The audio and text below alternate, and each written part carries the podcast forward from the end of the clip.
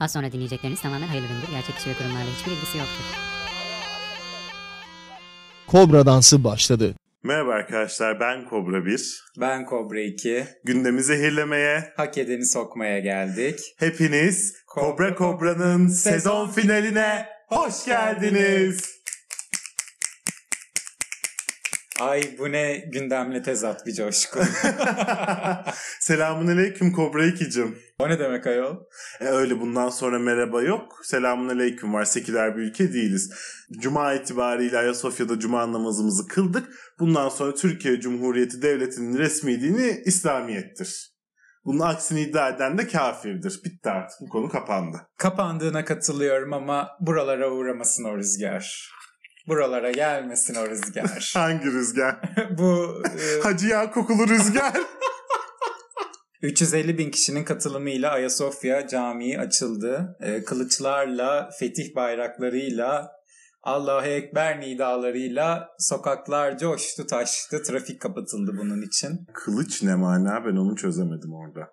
Ayasofya adetiymiş. Hmm. Ben de anlamadım. Şey mi Ayasofya kılıç hakkı diye mi acaba? Öyle bir imgelen mi var acaba orada? Ayasofya bir savaş neticesinde bir e, fetih neticesinde elde edilmiş kılıçla elde edilmiş bir mabet olduğu için kılıç hakkı olarak orayı camiye çevirdiği söyleniyor Fatih Sultan Mehmet'in. O kılıç hakkındaki o kılıca bir gönderme olabilir oradaki o kılıç belki de. Yani olabilir. Burası evet kiliseydi ama biz burayı bak bununla aldık diye oradan onu hep göstermecelik bir şey olabilir. Yani peki zaten bize ait olan bizim topraklarımızda yer alan bir yerin fethedilmiş gibi bir algı yaratılması çok korkunç. Aslında böyle bir algı yaratılmadı. Laik Sosyal Demokratik Hukuk Devleti Türkiye Cumhuriyeti'nden fethedildi Ayasofya açıkçası. Evet doğru söylüyorsun. Yani böyle bir Doğru algı söylüyorsun. yaratıldığı değil böyle bir şey var şu anda Ayasofya fethedildi yani gerçekten. Gerçekten böyle bir şey gerçekleşti. Caminin iç düzenlemesiyle ilgili tartışmalar oldu hafta boyunca. Bir kere her şeyden önce benim gördüğüm bildiğim bütün arkeologlar, bütün tarihçiler bu perdeleme sistemine karşılar. Çünkü çok eski bir yapı ve o yapıya bu tarz yükler bindirmenin çok yanlış olduğunu söylüyorlar. Mimarlar, iç mimarlar hepsi. Öncelikle bir kere bu çok büyük bir tartışma konusu. Yani ciddi bir tarihi esere bir zarar vermek mevzu bahis orada. O ikonalar kapatılacak orada diye yapılan bu tahribat hakikaten hoş değil. Yani zaten aklı başında insanlar bunu örtmeyin orayı diyorlar. Evet. Ee, aklı başında olmayan bir takım insanlar tarih profesörü Ebu Bekir Sofuoğlu gibi Camide fahişe olur mu? Ayasofya fahişe Zoe'nin sergilendiği ilk cami olacak. Yıkın yakın. Hepsini indirin. gibi tavsiyelerde bulunmuş. Fahişe Zoe kim? Fahişe Zoe ise 1042 ve 1055 yılları arasında Bizans'ı yöneten imparatoriçe. Öyle bir baht ki kadındaki bin yıl sonra durduk yere fahişe de oldu. Bence oradaki fahişe göndermesi Zoe'ye değil Tabii canım. diye düşünüyorum. Çünkü Hazreti Meryem'in de Hristiyanlıktan önce tapınak fahişesi olduğu iddiaları var. O yüzden İsa'nın babasının kim olduğunun belli olmadığı gibi böyle bir şey de var. Anlatım da var. Ondan sonra ve bence tamamen buna gönderme ve bütün bu konuyu tartışan gazeteciler, tarihçiler de böyle söylüyor. Yani Zoe'nin Zoe'ye bugüne kadar fahişelik hiçbir zaman atfedilmiş bir ünvan değil. Fahişelik ünvanı oradaki ikonalar arasında yalnızca Hazreti Meryem'e ithaf edilmiş bir şeydir. Ve oradaki fahişenin ne işi var camide göndermesi Hazreti Meryem'e bir göndermedir diyorlar. Kendisi bu serzenişleriyle kaldı muhtemelen. Emanetine saygısızlık yaptığımız Fatih'in ortadan kaldırdığı putları koruma saçmalığına son verin diye de böyle elini masaya vurmuş. Yani Fatih'in emanet ettiği putları ortadan kaldırmak diye bir şey söz konusu değil. Fatih sanata ve bilime çok önem veren bir padişahtı. Hatta bana kalırsa bir dehaydı. Hem savaştan hem mühendislikten hem coğrafyadan hem edebiyattan bu kadar iyi anlaması hem de pek çok dili çok akıcı bir şekilde konuşabiliyor olması onun bir deha olduğu anlamına gelir. Ben hiç zannetmiyorum ki yani Fatih Sultan Mehmet'in herhangi bir heykelle herhangi bir başka bir şeyle bir zoru olsun. E olsaydı zaten göremezdik bugün onları yani. Evet o da var yani. Ya da kendisinden sonra gelenlerin de bir zoru olsaydı Evet göremezdik. göremezdik göremezdik yani. Ya Bu bu arada- yeni çıkmış bir zihniyet yani. Bu arada put ki. ve heykel aynı şey de değil. değil. Put çok tanrı dinlerde olan bir şeydir. Yani o tanrıların temsili olan heykellerdir. Put ve ibadet edilen yani önünde ibadet edilen heykele put denir. Ama şu anda günümüzde dikili hiçbir heykelin önünde hiç kimsenin hiçbir şekilde ibadet ettiğini görmüyoruz ve bunlara hala put demek 16. 16. bile değil ya 6. yüzyıldan kalma bir zihniyettir yani. Yazık geçmiş olsun diyelim. Geçmiş olsun. Geçmiş olsun. Bu kadar cehalete geçmiş olsun demek dışında da başka diyebileceğimiz bir şey de yok zaten. Her heykel gördüğünde bu puttur deme cehaletini gösteren insanlara geçmiş olsun demek dışında diyebileceğimiz hiçbir şey yok. şey yok. Hiçbir şey yok. Biliyorsun bu hafta Türkiye Pınar Gültekin cinayetiyle sarsıldı. Biz de bu cinayetle çok gerçekten sarsıldık. 2-3 gün kendimize gelemedik. Aslında sadece Pınar Gültekin de değil bu hafta pek çok cinayet işlendi. Bu hafta cinayetler haftası oldu gerçekten. O yüzden şöyle bir karar aldık biz de. Bu konuyu sezon finalimizde kısacık konuşmaktansa yeni sezonda İstanbul Sözleşmesi özel bölüm yapmayı planlıyorduk ama gördük ki bu konuyla ilgili çok ciddi bir ihtiyaç var Türkiye'de. O yüzden İstanbul Sözleşmesi özel bölümümüzü Perşembe gününe hazırlayacağız ve bu Pınar Gültekin cinayeti başta olmak üzere bütün kadın cinayetlerinin nasıl politik cinayetler olduklarını konuşacağız. Ailesine başsağlığı hatta tüm Türkiye'ye başsağlığı diliyoruz ve acınızı, üzüntünüzü paylaşıyoruz kobralar olarak. Kesinlikle. Ee, İstanbul Sözleşmesi özel bölümümüzde sözleşmenin madde madde nedir ne değildir anlatılacak. 6284 sayılı kanun anlatılacak. Ve kimler bu sözleşmeye neden karşı e, bu anlatılacak. Yani çünkü İstanbul Sözleşmesi ile ilgili pek çok kişinin pek çok fikri var. Ama bu fikirleri dinlediğimizde görüyoruz ki fikri menfi ya da müspet nasıl olursa olsun fikri olan kişilerin çok fazla bilgisi yok bu konuyla ilgili. Biz tabii ki araştırmacı kobralar olarak hem kanunu hem Türk Ceza Kanunu'nu hem de İstanbul Sözleşmesi'ni okuduk, inceledik ve bu konuyla ilgili sizlere bilgi paylaşımında bulunmak istedik. Bunu bir görev biliyoruz artık bu cinayetten de sonra. Pek çok insan da okumayı pek sevmiyor biliyorsun ülkemizde. Doğru. Dinlesinler o zaman. Dinlesinler. Bu amaçlarla yapılmış bir bölüm olacak. Hepinizi bekliyoruz. Hepinizi Perşembe günü İstanbul Sözleşmesi özele de bekliyoruz. Bu hafta gündemle ilgili yavru kobralarımızdan da çok istekler aldık. Bunlardan biri de Türkiye'nin gündemini iki haftadır meşgul eden meşhur Netflix olayı ve sansür yasası oldu. Ee, sansür yasası da Cuma sabah 5'te biliyorsun ki okeylendi. Evet. Ee, yasa tasarısını ne yazık ki inceleyemedik. Türkiye'de habercilik yapılamadığı için maddelerini okuyamıyoruz, içeriğini bilmiyoruz. En fazla kulaktan da olma bilgiler var. TC kimlikle girilecek, şöyle olacak, böyle olacak. Ve bunlar tamamen şey e, gazetecilerin ve gazetelerin kendi bakış açılarıyla veya işte sözlüklerin kendi bakış açılarıyla anlatmaları hiçbir gazetede bu maddeleri gerçekten bulamadık. Bu böyledir, bu böyledir, bu değişecek, bu gelecek, bu gidecek diye. Türkiye'deki gazeteciliğin kalitesi de Gözler önüne seriliyor böylece. evet seriliyor. Hep yani 50 tane fotogaleri gezdik diyebilir miyiz? Diyebiliriz. Yani Alakasız alakasız bir yığın şey okuduk yani. evet gerçekten öyle. Hiçbiri hiçbir şey anlatmıyor bir de. Ek- Ekşi Sözlük'te yazana da o kadar güvenemiyorsun. Tabii. Sonuç olarak yavru kobraların bu isteğini yerine getireceğiz. Zaten biz de konuşmak istiyorduk bu Netflix olayını özellikle. Yani neler oldu ya? Ay Yapım, Netflix, Ece Örenç, şimdiki aklım olsaydı Rütük. Böyle bütün hafta Döndü arkadan dolaştı. arkadan yürüdü yani bu konu. Evet döndü dolaştı. Hakikaten merak ediyorum şimdiki aklı olsaydı Ece Öğrenç bu işe heder miydi diye. Muhtemelen derdi çünkü sansürün başı Ece Örenç çıktı bu hafta biliyorsun. Yiğit Karaahmet'imizle de bir kavgaları oldu Twitter Evet. üzerinden. İstersen konuyu şöyle en baştan kısacık anlatalım. Anlatalım. Anlat bakalım sen güzel anlatıyorsun. Netflix Ay Yapım'la anlaşarak Şimdiki Aklım Olsaydı isimli bir dizi yaptırmak istiyor. Dizinin senaristi Ece Örenç, Yönetmen Çağan Irmak, yönetmeni Çağan Irmak, oyuncular Özgür Özpirinççi, Birkan Sokullu, yabancı yapımların Türkiye'de bir şey çekebilmek için Kültür Bakanlığı'ndan izin almaları gerekiyor. Kültür Bakanlığı'na ilk bölümün senaryosu gidiyor. Bir onay geliyor. Evet. Fakat araya pandemi süreci giriyor. Kültür Bakanlığı bu üzerinden bir zaman geçtiği için ikinci bölümü de görmek istiyor. İkinci bölümdeki eşcinsel karakterler problem yaratınca Ece Öğrenç ekiple toplanarak bunları senaryodan çıkarıyor. Çıkaralım. Çıkaralım diyor. Herkes buna okey diyor. Ondan sonra Rütü'ye gidiliyor. Rütük de bunu okuyor. Ki biliyorsun Rütük bir sansür kurumu değildir. Yayınlanan içeriği Denetleme kurumudur. denetleme kurumudur. Neyse artık o öyle bir yere geçmiş olabilir. Bilmiyoruz. Yeni Türkiye senin dediğin Evet yeni Türkiye'de Ritü'ye şey de açacağız artık. Makasçılık daire başkanlığı. Muhalif biçme Muhalif biçme makinesi. Muhalif biçme odası. muhalif biçme odası. Eşcinsel tedavi merkezi. Böyle Hadi Rütü'nün kongres. Rütün müdürlükleri böyle.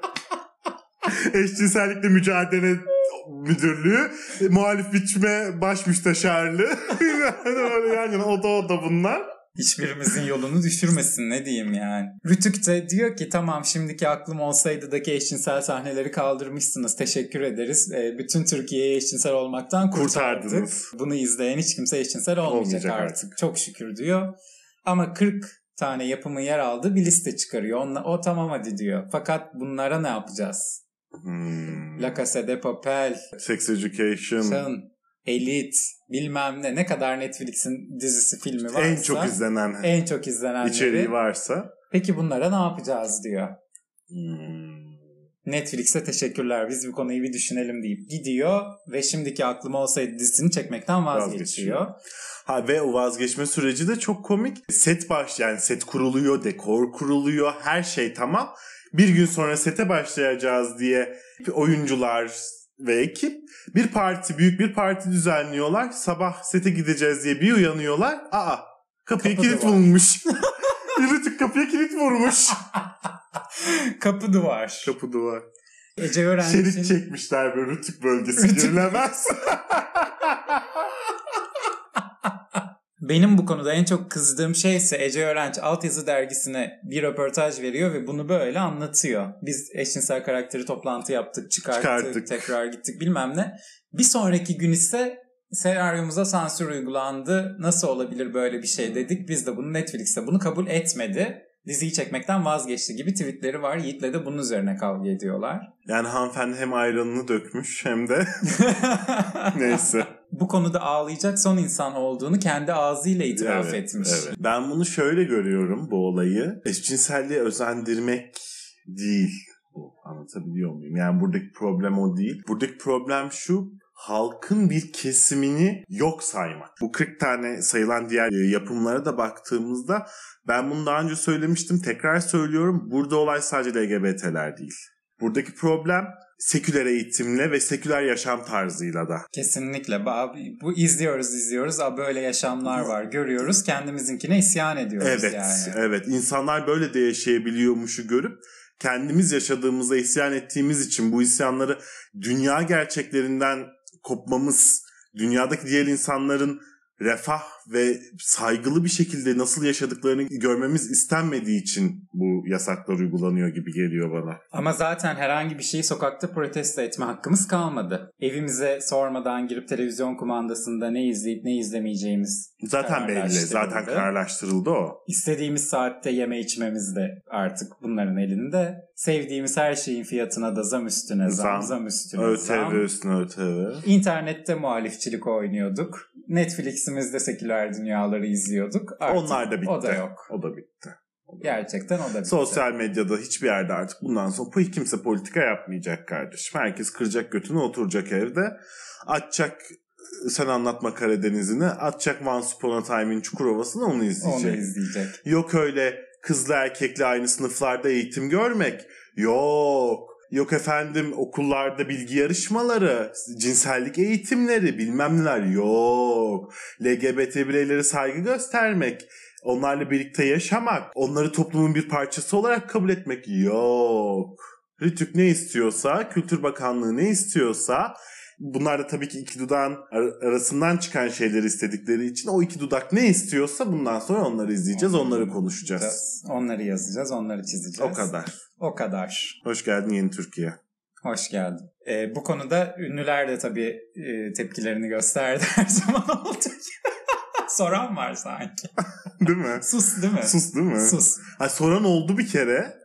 Gel Haber Türkiye kadın cinayetleriyle ilgili konuş diyen oldu. Sonra diyen demeyen herkes pişman, Pişman oldu. oldu. Sus kızım artık sen yani.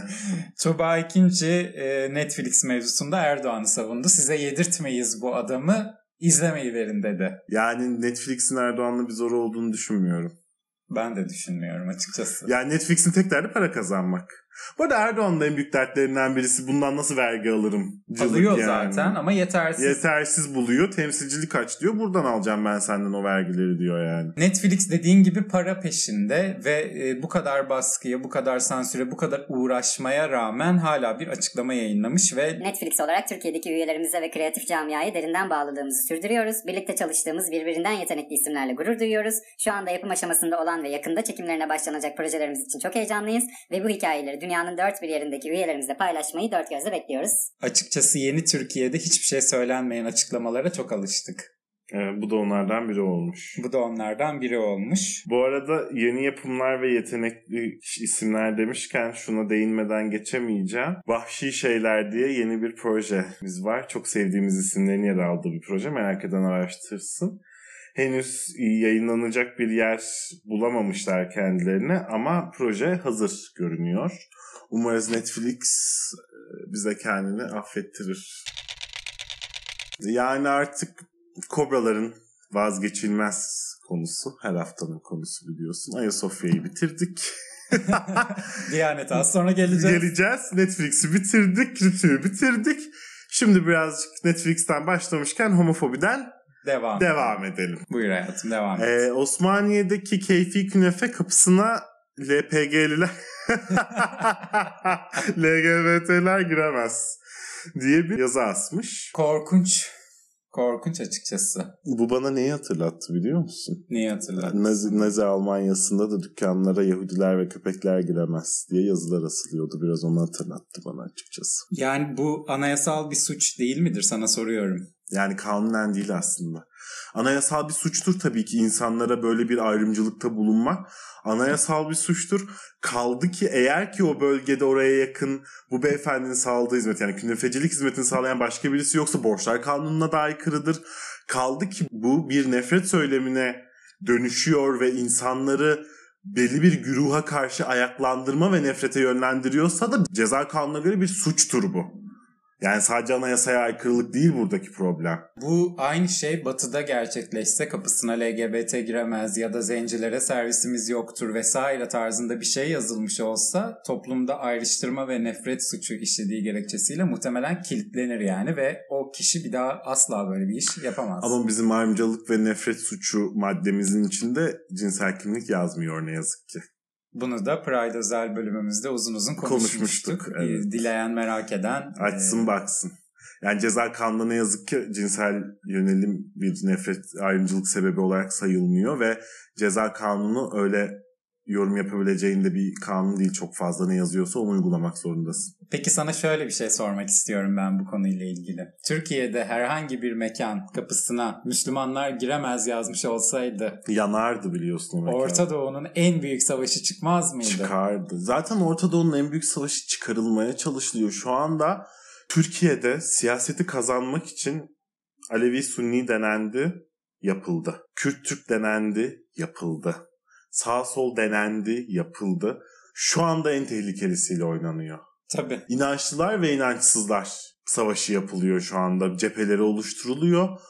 Bunun sonu hiç iyi bitmez. Öyle gözüküyor. Bunun soyu zaten. hiç iyi bitmez yani. Neyse homofobiye geri dönelim. Osmaniye'deki künefeciden bahsettik. Kıçımızın dibindeki namlu marketten de bahsedelim bence. Bence de bahsedelim. Namlı Market'te de e, uzun süredir homofobik, transfobik saldırılar gerçekleşiyor. Önünden yürüyene bile bir laf atılıyor. En son artık şişe kırmalı, şişeyle saldırmacalı bir olay yaşandı. Bununla ilgili arkadaşlarımız hemen müdahale ettiler, gittiler. kapısında Protesto ettiler. Protesto edildi, basın açıklamaları okundu. Ve bu saldırıyı gerçekleştiren manav çalışanının da işine son verildi. Açıkçası belki hoşuna gitmeyecek bazı insanların ama ben bunun da bir çözüm olduğunu E düşünüyorum. değil tabii canım. Başka bir yerde başka bir iş yapacak yani. Yani veya oraya gelen diğer manav sorumlusu gene aynı şeyi yapacak. Bu çözüm değil ki adamın işine son vermek. Yani namlı işin içinden hani iyi böyle sıyrılabilir. Sıyrılabilirdi Şimdi tabii böyle yani. sıyrıldı yani. Namlı O- kendi ismini sıyırmak için şirket politikası olarak yapılmış bir şey bu tamamen. Yoksa yani bugüne kadar haberiniz yok muydu sizin çalışanınızın ne boklar yediğinden de yeni mi haberiniz oldu da bu, bu çalışanı işten çıkartıyorsunuz? Bugüne kadar namlı marketle ilgili biz kaç tane homofobik söylem, kaç tane homofobik eylem duyduk. O zamanlar tabii kobra yapmıyorduk. Konuşma şansımız olmadı bunları ama namlı marketin sicili bu konuda hiç temiz değildir. Namlıdır yani. bu konuda. Bu konuda. bu konuda namı almış, yürümüştür. Şişliği geçmiş Taksim'den e, buralara. Buralara gelmiş. kadar gelmiştir. o şey teyze gibi. Buralara kadar geldiniz. Hiç utanmadınız. Buralara kadar geldiniz. Ayasofya açılışında ben biliyorsun.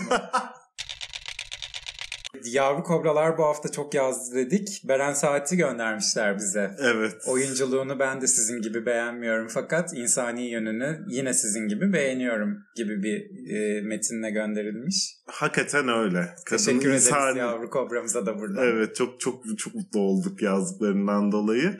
Hakikaten insani yönü çok gelişmiş bir kadın. Çok aklı başında canım. Çok. Çok, aklı başında. Yani LGBT ile ilgili, Türkiye ile ilgili, dizi sektörü ile ilgili görüşlerini paylaştığı bir röportaj yayınlanmış. Ve çok güzel şeyler söylemiş gerçekten. İşte yani e, bunu diyor özendirmek olarak görmemeliyiz. LGBT bireylerin görünür olmasını özendirmek olarak görmemeliyiz. Hayatın içinde Aksi- var olan hayatın bir içinde- gerçek bu. diyor ve e, bu konuda kendilerini yalnız hisseden insanlara da benim gibi insanlar varmış diye bir ümit, bir yol gösterici, bir umut kapısı olabilir diyor. Kendilerini yalnız hissetmemelerini sağlayabilir bunlar diyor. E, aynı şekilde dizi sektörünün bugün geldiği nokta ile ilgili de Sen Anlatma Karadeniz, Once Upon a Time, işte Sefir'in Kızı falan gibi bir takım diziler için de açıklamaları var. Ben kendim bireysel olarak bunu nasıl protesto edebilirim diye düşündüm ve ancak ve ancak içinde yer almayarak yapabileceğimi fark ettim. Çünkü daha fazlasına benim de gücüm yetmiyor gibi bir açıklama yapmış. Tebrik ederim.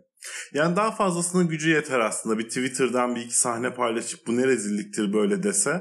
Ama işte öyle o zaman da yapımcılarla bilmem nelerle arasını bozmuş olacak. Onu da istemiyor. Ama yine de içinde yer almaması bile De- e, e, tabii. çok büyük bir Aman sen anlat Karadeniz'de ne işi var Beren Saat'in zaten. yani kadının itilip kakıldığı dizilerde Hmm. oynamayı verin. Hiç kimse oynamasa Hiç keşke. kimse oynamasa keşke Ya gerçekten. Beren Saat'in öyle. yaptığını keşke diğerleri de yapabilse. Evet. Ay zaten hiçbiri oynamıyor. Orada bir oyunculuk yok. Yok da. yok da. Keşke içinde yer almasalar Masalar. yani. Hani keşke o çabayı göstermeseler. Evet doğru. Bu hafta Milli Eğitim Bakanı Ziya Selçuk'un bir tweet'i çok dikkatimi çekti. Geçtiğimiz pazar günü mevsimlik işçilerin çocuklarıyla tarladaydım. Yaz tatili kitaplarını bir salkım domatesle takas ettik. Öğretmenlerimizden, müdürlerimizden ricam var. Yolunuzu tarlalara düşürün bu yaz. Çocuklara kitabını verin, sohbetinizi verin lütfen. demiş. yani bu şey demek. Yani çocuklar çalışmaya devam etsin tarlalarda. Siz de arada Siz gidin. de arada gidin onlara bir göz kulak olun. Bir iki kitap verin bir şey yapın. Ay yani e, yeni Türkiye. Yeni Türkiye. Yeni Türkiye. Bu çocuklar mevsimlik işçi olarak nasıl ve neden çalışıyorlar? Bu çocuklara gereken sigorta yapılıyor mu? Çocuk işçilerin durumu nedir? diye hiç kimse konuşmuyor. Türkiye'de 720 bin tane çocuk işçiden hele ki sigortasız çalıştırılan çocuk işçilerden kimse bahsetmiyor. Tarla kitap götürelim tarlalara. E, açıkçası ben kendisine Gaziantep'i de ziyaret etmesini istiyorum. Çünkü Gaziantep'te fabrika çatısından düşen 17 yaşındaki çocuk işçi yaşamını yitirdi. Ve e, araştırıldığında sigortası sigorta hiçbir şey yok. Kayıtsız bir çalışan yani. Yani memleketin sorunları fasikül fasikül. Fasikül fasikül biz hala tarladaki çocuklara kitap hediye edelim bilmem ne yapalım. O çocuğun tarlada işi ne? Senin onu yazman lazım. Onu yazman buraya. lazım. Milli Eğitim Bakanı olarak. Bu çocuğun 17 yaşında inşaat tepesinde işi ne demen lazım? Bir de gitmiş kitap hediye ediyor. Geçmiş olsun ne diyelim. Yeni Türkiye. Yeni Türkiye. Bu hafta biliyorsun İlkar İbrahimgil yine ne yaptı etti. Mükemmel bir açıklamayla gündemi birkaç gün meşgul etti. İstersen sen dile getir bu açıklamayı. Şimdi ben çünkü hiç anlamadım. Benim matematiğim bu kadar yok. Bunu zaten dinleyenler bilir. İnsan günde aklından 70 bin düşünce geçirir. Bunların %85'i negatif, %90'ı bir önceki günle aynı düşünceler. Halbuki endişelerimizin %85'i gerçekleşmiyor. Gerçekleşen %15'inin de %79'u bir şekilde oluyor. Yani endişelerimizin %97'si negatif düşünceler yüzünden. Dur ben bunu şey yapacağım. Denklem yazıp çözeceğim ver. Kağıt kalem ver. Şimdi de bu 97'yi nasıl bulmuş hanımefendi? Biraz herhalde Deniz Seki ile sık mı görüşmüş son zamanlarda dersin? Bilmiyorum, bilmiyorum. Gülünmez, ayıp, Ayıp. ayıp. çok ayıp, çok ayıp. Ee, aynen devam. Aynen de.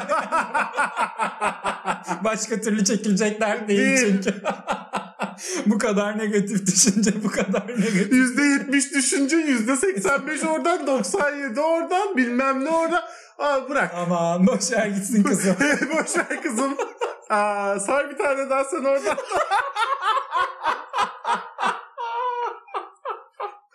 Aradeniz'i gelsin. Ay yani. İyi bir matematik tebrikler. Ben karantina evimi değiştirdim biliyorsun. Beş kişi karantina evim. Deniz Seki, Abdurrahman Dilipak, Nilkara İbrahimgil, Binnur Kalkavan, Yıldız Tilbe. Mutluluk köyüne biliyorsun. Mutluluk köyüne. Martı'ya düzenleme şart biliyorsun. E şart. Şart. Bir Gerçekten kas bir şey bari taksınlar. Üç kişi beş kişi biniyorlar o martılara ama yani. çok ucuz bir de. Bu kadar ucuz olmamalı. Gerçekten üstüne ÖTV gelmeli, KDV'si arttırılmalı. Ben E, tabii, katılıyorum. tabii yani canım. arttırılmalı. Devletimiz bundan şirketin kazandığının en az 20 katını kazanmalı. Gerçekten öyle. Başka türlü çünkü yasal sayılmaz. Asla. Yani bu konuda ne gerekiyorsa yapılsın. Biz de aynı fikirdeyiz. 20 lira olsun. Binişi 20 lira olsun yani. Şirkete Saat kalan 3 lira 3 olsun. lira olsun ama 17'sini devlet alsın. Vergi olsun 20'nin 17'si. 17'si Yüzde kaç ediyor? Alo Nil. Nil efendim biliyorsun. Şart şart yani Şart. Martı. Tabii e, canım. Yani sadece herhalde KDV ödüyorlar. Tabii. ÖTV. Olmaz. ÖTV olma. Otobüse binmiyorsan bu özel tüketimi Tüketimdir. gerçekleştiriyorsan vereceksin parasını. Öyle değil öyle. Çok kullanılınca dikkat çekmiş. e, çeker. Yeni Türkiye'de e, çeker. Çeker. Tabii şakası bir yana hakikaten ben de şeyi de doğru bulmuyorum ama iki kişi üç kişi biniyorlar, kasksız biniyorlar. Hadi kasksız yani ne bileyim o yok yani. Ben de böyle bir görünce ya bu martılara bir çözüm bulunsun diyorum. Bu hafta biliyorsun ki Murat Övüç de tekrar ve tekrar tekrar gündem oldu. Eski bir röportajıyla gündem oldu aslında. Ve bu röportaj yapılırken gözünüz nereye bakıyordu? Demek de istedim açıkçası ben bu röportajı gündeme getirenlere. Ben o röportaj isterim. yapıldığı günlerde ay Murat'cığım çok komik ke- ke- ke- ke- ke- ke yapanlar Netflix dedi diye bir milyon kişi takip etti. O Ha. röportaj o zaman da vardı. vardı. Vardı yani. Vardı. Yani bu adam hep böyle bir adamdı. Bunu Evet. iki gün takip etmek yeterli. Evet, nasıl a- evet anlamak için. Nereye gittiğini anlamak için. Kadın erkek yani. eşitliğine inanmayan birisi. E tabii. Apaçık. Apaçık. Yani röportajında söylediklerinden sonra bir. İkincisi yardım ettiği kişilerin onun kulu kölesi olmasını istiyor. Ona böyle sürekli teşekkür etmesini ve mahcup kalmasını istiyor. Çok fazla para kazanmak istiyor. Her şeyden sürekli çok fazla para kazanmak istiyor. Bu bana birazcık yeni Türkiye'yi mi hatırlattı acaba?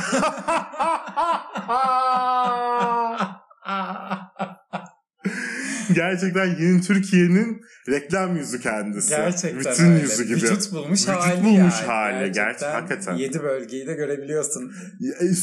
bir şeye bakınca gözlerine bakınca yani homofobisiyle kadın düşmanlığıyla işte ma- milli manevi servet evet servet düşkünlüğüyle milli manevi duygulara atfettiği önemle her şeyiyle adeta bir yeni Türkiye'nin yüzü vitrini yani kendisi Netflix Türkiye'de onu reklamlarında oynatmayı düşünüyormuş. vazgeçsin. Yo Netflix'in bu sansüre karşı olan tavrıyla aslında tam olarak Bütünleşen, örtüşen, evet. bütünleşiyor. Yani Türkiye'nin de Netflix'i ancak böyle, bu böyle olur olur. zaten. Bu kadar olur. Tam denk geliyor bence. Aynen öyle. Bir sıradaki konumuza doğru. Doğru hızla Öyle. yol alalım. Türkiye nasıl ki yeni Türkiye'de demokrasi öyle bir ilerledi ki artık göremiyoruz. Göremiyoruz, el sallıyoruz arkasında. Bizi bıraktı gitti biliyorsun. Bıraktı gitti biz o Biz kadar. de ileride gidiyor. Biz böyle arkasından bakıp kaldık Arkasından baka kaldık demokrasinin. O ilerledi gitti. Biz de aynı hızda sıradaki konuya gidelim. İtalyan oyuncu ve şarkıcı Francesca Cipriani Can Yaman'a isyan etmiş. Eyvahlar olsun. Vallahi Can etmiş. Yaman'a bir isyan da buradan. Oyunculuk mesleği zaten isyan içindeydi. Bir de buradan geldi. Ne demiş? Hanım? Onunla bir televizyon programında tanıştık. Bana gülümsedi, kur yaptı. Görüşmek için sözleştik ama hiçbir mesajıma geri dönmedi. Onun için her gün ağlıyorum. Ben çok şanssızım. demiş. Yazıklar olsun sana Can Yaman. Evet yani. Böylelerini hiç sevmem. Yazış yazış yazış. Konum gönder geliyor muyum geliyorum. Sonra mesajlarına cevap verme. Çok ayıp. Çok ayıp. Can Yaman herhalde anlatmayı seviyor. Göstermek ve uygulamak konusunda bazı çekinceleri var kendisinin. o çenesine vurmuş. Onu nasıl anlatıyor? O öyle yaparım, böyle yaparım. Benimki var ya masayı vurdum ortadan ikiye yarıyor masayı. Ama çağırdı mı gel dedin mi yok. Yok. E, ama kendisi de yani eğer bu kaydı dinlerse ve ne diyorsunuz lan siz ben size gösteririm derse gelsin, Gelsin göstersin. göstersin. Gelsin göstersin. Sonuna kadar kapılar açık. Ve burada anlatırız. Bütün Anlatırız. detaylarıyla. Bütün detaylarıyla.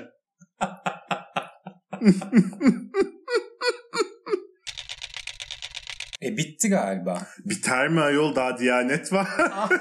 Aa küser bize. Küser. Bu hafta Zaten anmazsak onları küserler bize. o zaman Diyanet tabii ki yine her konuyla ilgili bir fikir var ama önce söylemek istediğim şey Diyanet'e devredilen Bomonti bira fabrikaları yıkıldı. Bira fabrikasını diyanete niye devretmişler ki?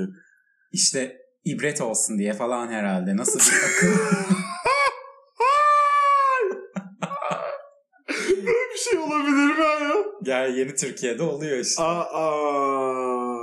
Diyanet'e devredilen tarihi eserdi biliyorsun ki. Evet de yani.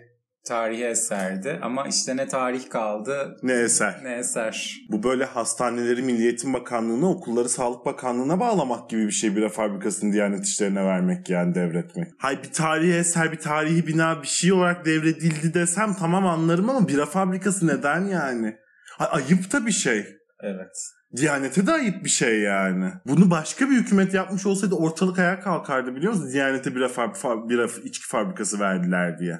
E, belki de yıkılmasına ön ayak olsun diye. Ya, Ha Diyanet yıktı. aynen yıkılmasını Aa. bir açıklığa kavuşturmak için yani. Diyanete verdik. Diyanette bira fabrikası olarak kabul olur.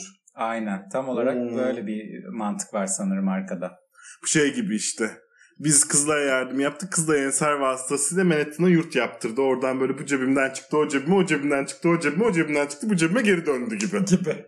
Tam olarak öyle. Yani zaten niyetimiz bizim orayı yerle bir etmekti. Nasıl yaparız, nasıl tepki çekmeyiz dedik. Dedim. Aa da böyle işte. Tabii Diyanet çünkü biliyorsun ki Diyanete karşı söylenen her söz devlete karşı söylenmiş demek. Öyle bir hal aldı tabii. E, Yo açık, apaçık açıklaması bu.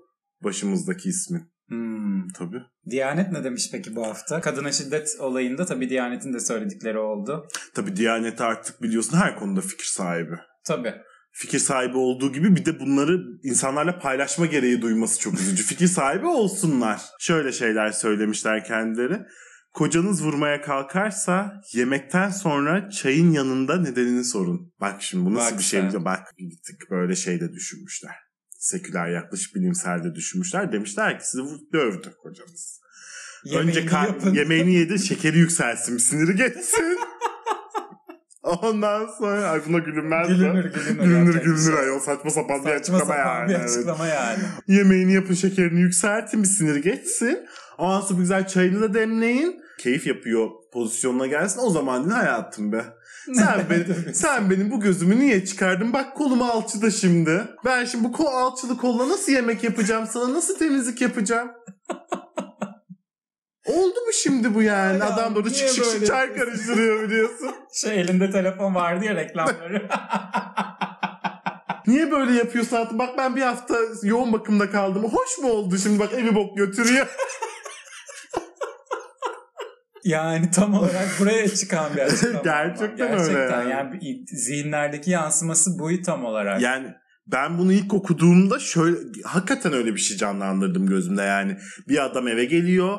İşte kadının kolu kırılıyor, gözü çıkıyor, her yeri morarıyor bilmem hastaneye gidiliyor. İşte kolu alçıya alınıyor, gözü sarılıyor bilmem ne oradan eve geliniyor. Kadın o haliyle mutfağa giriyor, yemek yapıyor, sofra kuruyor, adama çay demliyor oturup diyor ki aşkım bu kolumu niye kırdın şimdi? yani böyle bir şey, Böyle bir şey olabilir mi ya? Böyle Bizim şey tavsiyemiz kocanız vurmaya kalkarsa derhal ortamı terk edin. Bir resmi görevliye, bir polise, savcıya şikayetinizde bulunun. 6284 sayılı kanun gereği koruma talebinde bulunun. Uzaklaştırma talebinde bulunun. Ve bir daha o eve geri dönmeyin. Gerçekten. Çünkü öyle. şiddet bitmez. Şiddetin balayı süresi vardır. Şiddetin uyku süresi vardır. Şiddet yalnızca uykuya geçer. Bir gün yapılır bir daha yapmayacağım denir. Bir hafta, iki hafta, bir sene, iki sene uyur o şiddet. Ama iki sene sonra da olsa, beş sene sonra da olsa tekrar uyanır ve tekrar ortaya çıkar. Birisi size şiddet uyguluyorsa yapacağınız en doğru şey o kişiyi hayatınızdan çıkartmaktır. Ha bir de gerçek beni dövecek. Ben ona bir de yemek yapacağım çay babak. Yani akıl alır gibi değil flört ederken el ele tutuşmayın demiş bir de. demiş bu. Bunu şey yapsınlar. Gülhane Parkı'nın kapısına assınlar. flört ederken tutuşmayın. Diyanet İşleri Başkanlığı. Onlar imam nikahlı ama hayatım. Ha. Tabii. Şöyle devam ediyor bu açıklama. İmam nikahınız varsa el ele tutuşabilirsiniz. Fakat kocanız size boşandık demeden boşanmış sayılmıyorsunuz. E, öyle imam nikahının uygulaması o zaten. Boş ol demeden adam boşandık sayılmıyoruz. Şaştım kaldım. ben de şaştım kaldım. Yani ne yapmalıyız onu da tavsiye etseydi keşke. El ele tutuşmadan yapılabilecek şeylere de keşke böyle bir öneri Ay çok merak ediyorsan deseydi. gir Gülhane Parkı'nda gez çalı diplerini ne yapman gerekiyor el ele tutuşmak yerine öğrenirsin. Gülhane Emirgen gezelim sen ne istersen. Eyvahlar olsun. Gezmeyelim. Ha.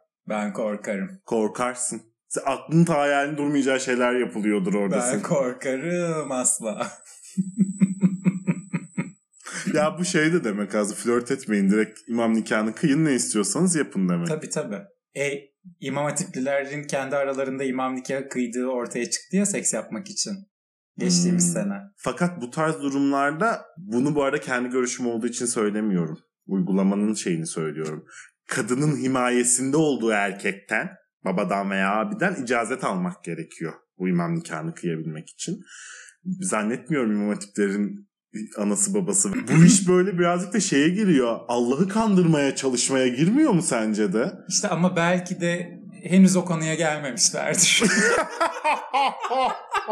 Müfredatta o dördüncü sınıftadır belki diyorsun doğru. yani o icazet kısmına gelinmemiş. Ha, belki de. Yani. Ya ama hakikaten merak ediyorum yani bu böyle şey olarak mı görüyorlar kendini çok mu akıllı görüyorlar yani bak şimdi imam nikahını kıyacağız Allah bize günah yazmayacak 2-3 ay yaparız işimizi görürüz işimizi sonra boşanırız. vicdan aklama yani o zaten. Vicdan mastürbasyonu. Tabii vicdan mastürbasyonu. Yok ya bu bu hayır bunun başka bir adı yok bu Allah'ı kandırmaya kalkmak bu. Tabii tabii canım. Bunun başka bir açıklaması ve anlamı yok yani. Bitti mi? Neyse artık dükkanı kapatıyoruz gibi geliyor bana. Yani kobralarda bir yaz uykusuna yatsın diyorsun. Kesinlikle. Bizim, bizim çiftleşme mevsimimiz geldi. Bizim yılanları biliyorsun. Yılanların çiftleşme mevsimi başladı biz gidiyoruz. 30 Ağustos'a kadar e, minik bir ara veriyoruz. Evet. Bu arada dediğimiz gibi önümüzdeki Perşembe günü İstanbul Sözleşmesi bölümümüz yayına girecek. E, arada bir yerde de Mikrofon arkası özel bölümümüz var. Bu 14 bölüm boyunca bizi homofobilerinden mahrum bırakmayan bütün homofobik kurumlara ve ünlülerimize, sevgili Netflix'e, sevgili Rütü'ye, sevgili e, söylemezsem olmaz kolezyumuna, Diyanet İşleri Başkanlığı'na, yeni Türkiye'ye Yeni Türkiye'ye çok teşekkür çok ederiz. teşekkür ederiz. Bizi bu 14 bölüm boyunca gündemsiz bırakmadılar. içeriksiz bırakmadılar. Sağ olsunlar. Onlar olmasaydı biz de olmazdık herhalde. E tabii yani böyle bir gündem olsun. Biz bu programı Norveç'te yapamazdık yani. Tabii canım ne anlatacağız?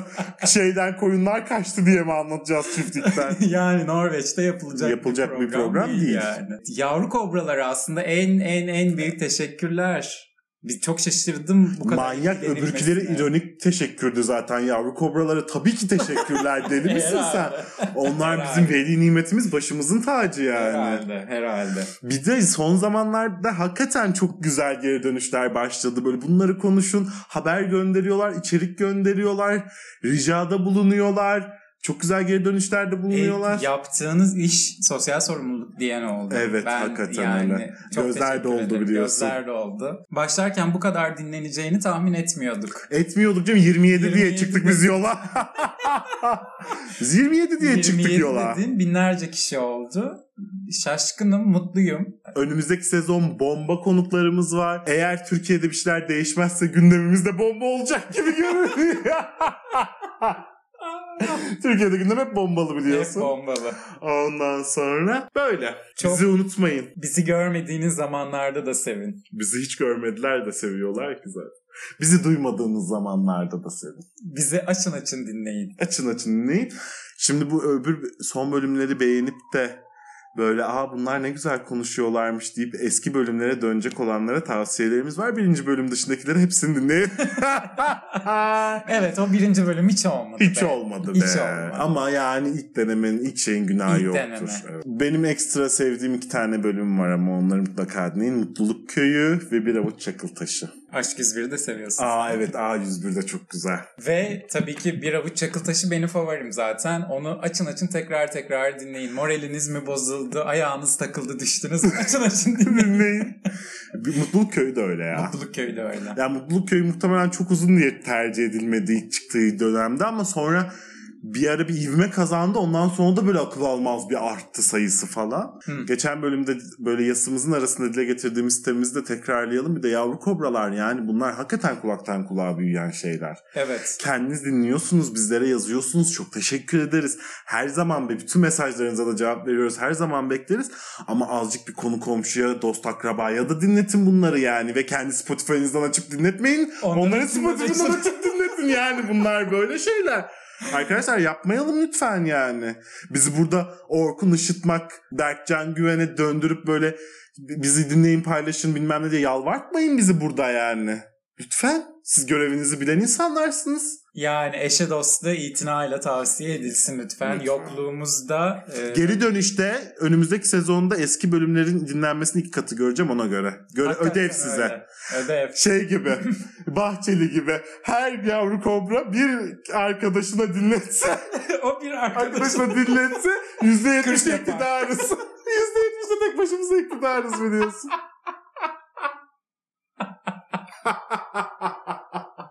Veda vaktidir. 30 Ağustos'ta dönüyoruz dediğim gibi. Kutlu bir günde Zafer Bayramında. bayramımızda döneceğiz. Batarken ardından güneş tepelerin gitme vakti geldi kobraların biliyorsun.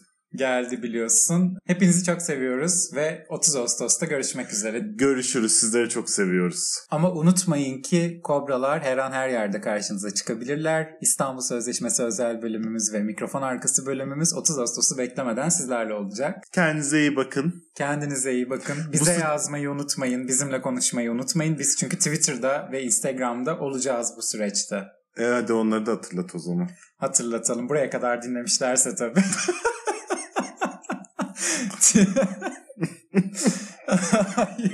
Salak dalağa düşük seni ya. Twitter'ımız Cobra Pod, Instagram'ımız Cobra Cobra Podcast. Bizi buralardan takip etmeyi, yazmayı, yorum atmayı, içerik göndermeyi, haber paylaşmayı asla unutmayın. Yani kobraların canı sıkılır. Twitter'dan bir gece ansızın canlı yayın açar. Hiç sansürsüz, kırpıksız, akıl almaz, akıl almaz konuşmalar, açıklamalar yapar. Sonra biz bunu nasıl kaçırdık diye ağlarsınız. Neyse sizi öpüyoruz, seviyoruz. Kayıt yine 3,5 saati oldu. Kendinize iyi bakın. Kendinize iyi bakın. Görüşmek dileğiyle sağlıklı güzel günlerde. Mua. Tıs.